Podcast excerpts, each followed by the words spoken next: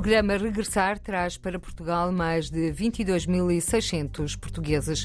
40% são jovens qualificados, anuncia na RDP Internacional o diretor do programa Regressar. Novos conselheiros das comunidades portuguesas com ligações à Madeira querem voto eletrónico à distância e melhorias no atendimento consular.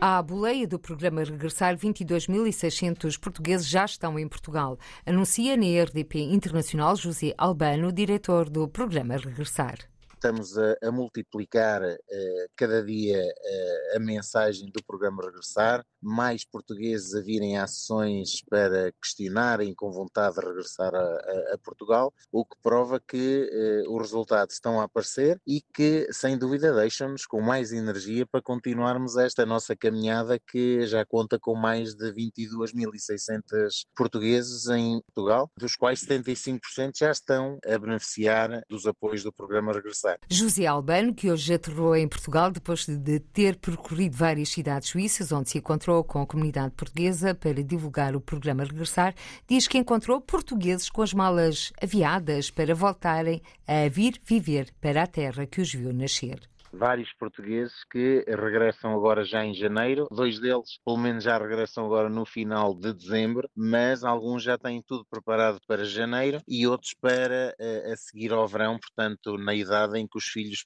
têm a ver com as escolas e, e com o concurso à, às universidades. Portanto, eles têm mais ou menos as agendas deles planeadas, o que para nós é um orgulho sabermos que estão a contar com o programa Regressar, que estão a contar com o nosso apoio para os ajudar a concretizar esse sonho de regressarem ao seu país e, e para nós é uma motivação extra uh, poder recebê-los, ouvi-los e registar as suas sugestões e os seus anseios para melhorarmos cada vez mais o nosso programa. Dos encontros que manteve, o diretor do programa Regressar diz que os portugueses qualificados são a maioria dos interessados que pretende voltar para Portugal. Da Suíça, por exemplo, tivemos sessões mistas e, e tivemos uma última sessão onde eram talentos qualificados, com licenciatura, com doutoramento, investigadores, engenheiros informáticos, portanto, pessoas que, acima de tudo, querem regressar a Portugal e fazer a diferença no seu próprio país, tal e qual como estão a fazer eh, no país que os acolheu, que neste caso é, é, a Suíça. Continuamos a ter uma grande percentagem, a quase 40% das pessoas que regressam são jovens qualificados com uh, licenciaturas, mestrados, doutoramentos e que conseguem encontrar aqui nas empresas e nas várias entidades a hipótese de se realizarem profissionalmente. Mas depois também temos de outras áreas que também fazem falta a Portugal e que não, não são necessariamente com licenciaturas, mas com qualificações das diversas profissões que neste momento são uma carência no país.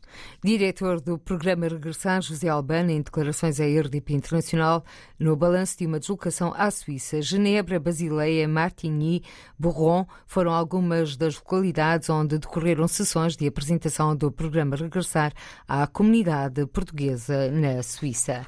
Conselho das Comunidades Portuguesas, pelo menos sete dos 64 conselheiros eleitos, a 26 de novembro, têm ligações à Madeira.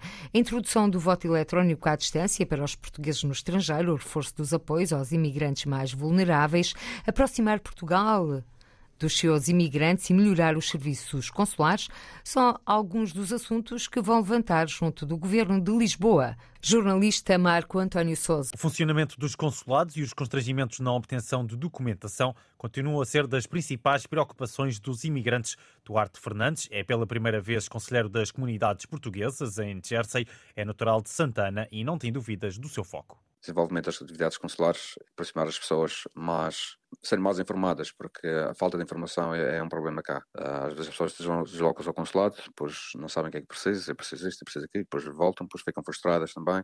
O atendimento também é um consulado que tem, claro, tem funcionários, mas sobre duas, três horas por dia, só das duas às cinco da tarde. Dificulta também, principalmente pessoas que viajam, vêm, têm que ir de Guernsey cá, para dar passaportes. Elizabeth Serrão é mulher de um madeirense e também assume pela primeira vez a função de conselheira. A advogada de profissão quer aproximar o Conselho das Comunidades Portuguesas a quem reside em Joanesburgo. Vou começar nas igrejas portuguesas, eh, nas festas portuguesas, vou tentar pedir um tempo para poder explicar ao público que está presente, não é?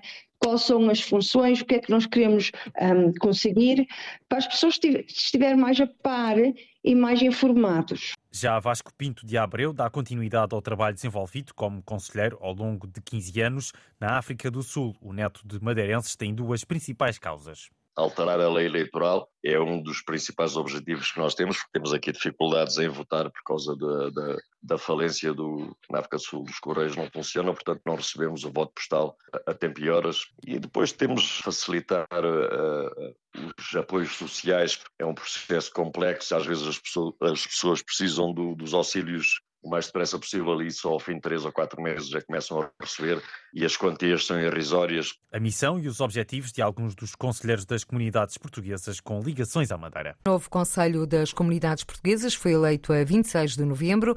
Aguardam-se ainda a publicação dos resultados finais da eleição para este órgão de consulta do governo português em matéria de política de emigração. Jampina, empresário português, em França, recebe distinção honra ao mérito de responsabilidade social da Academia de Filosofia e Ciências Humanísticas Lucentina, com sede no Brasil. A distinção foi entregue pelo embaixador da Academia em Portugal, Igor Lopes, na cidade da Guarda.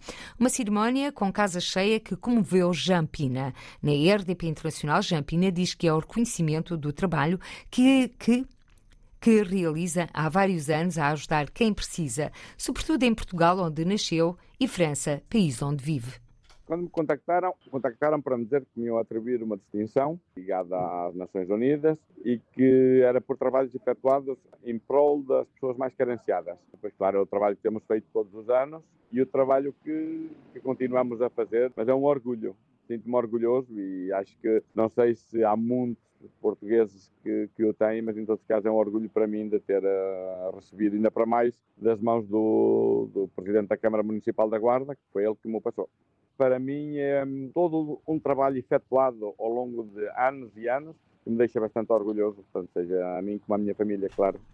O apoio aos mais desfavorecidos vai continuar, garante Jampina, com uma novidade: a ajuda também para a causa animal.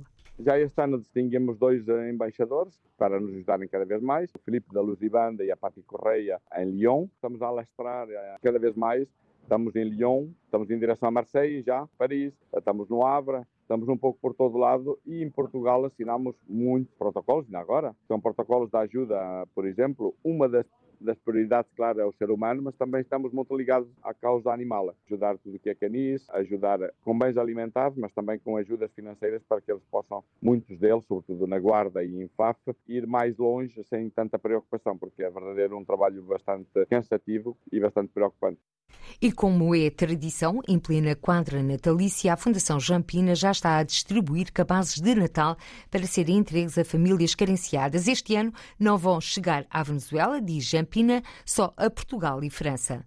Vamos ter uh, cabazes na Guarda, vamos ter cabazes em Almeida, em Figueira de Castelo Rodrigues, Celurico, Mangualde, Santo Tirso, Paf, vamos ter em Paris, a Santa Casa da Misericórdia com 200 cabazes, vamos ter no 78, nas Ibelinas a Saint-Germain-Olé, já enviamos para Lyon, Marseille. Declarações à RDP Internacional de Jean Pina, benfeitor das comunidades, empresário de sucesso na área da construção civil em França.